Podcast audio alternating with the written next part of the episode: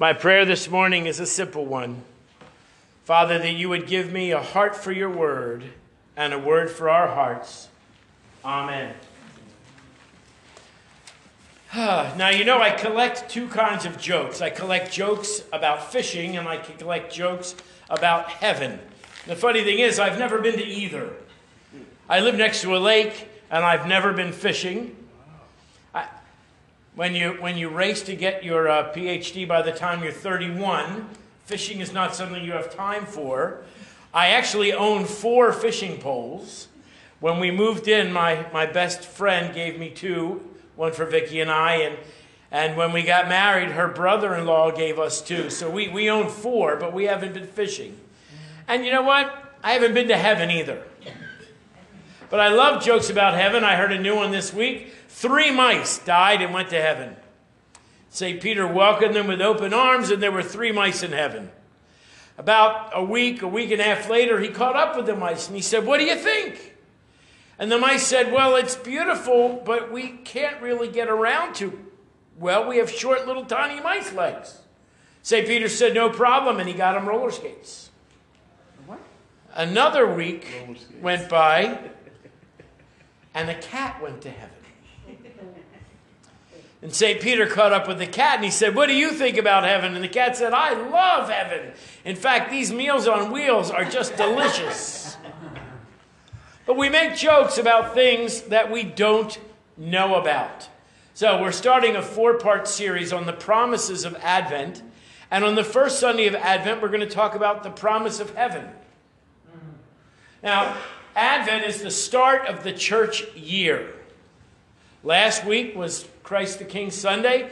That's the end of the church year, and Advent begins the new church year. We're getting ready for the baby Jesus to come on Christmas Day. We uh, take this time to make spiritual resolutions. We look for it to be a time of new beginnings. Like Danny said, we need to recognize that we're part of the body of Christ and start working towards that. Try something new. Or for individuals, it's an opportunity to reset or restore, renew, or recharge our spiritual life. This is a moment where the church is supposed to stop and say, Are we ready? Are we ready for the King to be born? Now, the interesting thing about Advent is that it points us to the birth of the baby Jesus but it also points us to Easter and it points us to heaven because the spiritual life is, is not an event that happens, it's a continuum on which we live.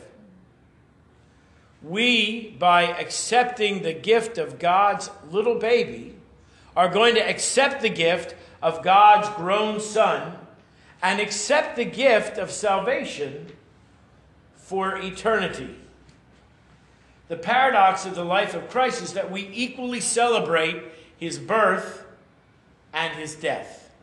From Adam to Abraham, from Jacob to John the Baptist, the Messiah is promised. And what does the Messiah promise? He promises the kingdom of God is at hand. He promises the forgiveness of sins, and he promises a place for his followers in heaven. In fact, he paints pictures of heaven being a banquet or a wedding feast or the world's biggest worship event. I used to serve in a, a community where the pastors joined together once a month all of the worship bands from all of the churches and one of us got to preach, and it was called A Glimpse of Glory. The idea being that all of us, when we get to heaven, will join together in worshiping God, and it doesn't matter your denomination. It doesn't matter whether you sit or stand or kneel for communion, whether you baptize infants or grown ups or believers. It doesn't matter if your hymnal is red or blue, if you only read the words of Jesus in red. Amen. None of those things matter Amen. Amen. because we're all going to be together. Now, part of the promises we're going to be looking at for Advent this week is the promise of heaven, next week is the promise of salvation, week three is the promise of a Savior. And week four is the promise of light in a world of darkness. But today we really want to focus on the promise of heaven. I want you to think with me back to the Garden of Eden before the fall, before the apple pie. Adam and Eve were placed in this wonderful garden, and they were asked to do what? They were asked to care for the garden, they were asked to be fruitful and multiply, and they were asked not to eat of the tree of the knowledge of good and evil. And we don't know how long Adam and Eve were in the garden. We have no idea. It could have been a week, it could have been a month, it could have been years. And we're told that God came down in the evening and he walked in the garden and he fellowshipped with them. Now, God also gave Adam and Eve free will, the ability to make decisions for themselves, and I'm sorry to say, like many of us, they use that ability to make poor decisions. Now, in the book, The Will of God by Leslie Weatherhead, he talks about three wills of God because he had to explain the will of God to his parishioners. He served a, a Methodist church in London during the Blitz in World War II. And people would come to him and say, Pastor, how come this one lived and this one died? How come this business was destroyed and this one survived through the whole war? Why? Where, where is the will of God in all of this? And to articulate this to his people, he said, You need to think of the will of God as three events. The first one is the intentional will of God. God put Adam and Eve in the garden with the intention of fellowshipping with them and their descendants forever. Forever. No sickness, no disease, no death, no famine, no crises, no earthquakes, all of those things that dominate our news cycle every day. None of those things would have been there. It would have been perfect. It was the intention of God to spend eternity with each one of us, fellowshipping together. That's the intentional will of God, if you're taking notes. Now, what happened to the intentional will of God was the circumstantial will of God. Adam and Eve made the choice to break fellowship. We all make the choice to break fellowship. There's not one sin that is greater or lesser than any other. If you have lied, if you have cheated, if you had said a cruel word, if, you have hurt somebody else, hurt creation, turned your back on God, all of those sins are equivalent to what Adam and Eve did and separate us from fellowship with God. That's the circumstantial will. When a child gets sick, when a loved one dies, when there's a house fire or a car accident. And we say, well, it was the will of God. The answer is no, that was not the will of God. That was the result of evil in this world. And God has a plan for that, and the plan was Jesus. And Jesus becomes the fulcrum on which all of eternity balances because we, by our circumstantial will, by sin, have thrown God's creation out of balance. But He didn't give up on us. He didn't say, That's it, you're done. He said, I have a plan. And that plan was to send Jesus to die for us, to be raised from the dead, and to invite us to the end of the story.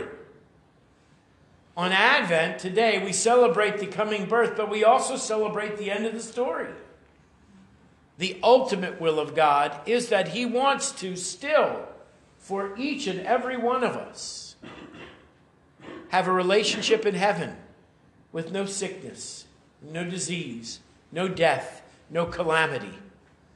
Christ comes to call us back to fellowship and to a relationship with God in heaven. He rebalances creation. He restores our relationship with God and He recreates our hearts and our souls for worship. Now, here's an interesting Gallup did a poll in 1991. 77% of people in 1991 believed in heaven. 76% think they were going to get in.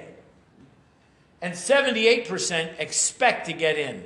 I'm not exactly sure if they were listening to the questions. Because if 76 expect to get in, or 78 expect to get in, and only 76 think they're going to get in, Is there something wrong there? And you know, the, they used to train people with evangelism explosion to look people in the eye and say, if you were to die tonight, do you know that you would get into heaven for sure? Reminds me of the story, a true story of a pastor named William Willimon. And he went to a funeral. And at the funeral, the pastor got up and he said, It's too late for Joe. He said, Joe's dead, but it ain't too late for you. People die every day, the pastor said. Why wait? Now is the time for decision. Give your heart to Jesus. And Pastor Willimon was upset. How could you preach that at a funeral? He said. Those people need to be healed. They need to be restored. They need to be comforted. And he went home and he fumed and he frustrated and he was frustrated. And his wife, Patsy, said, You know what's really frustrating? He said, What? She said, The fact that it's true.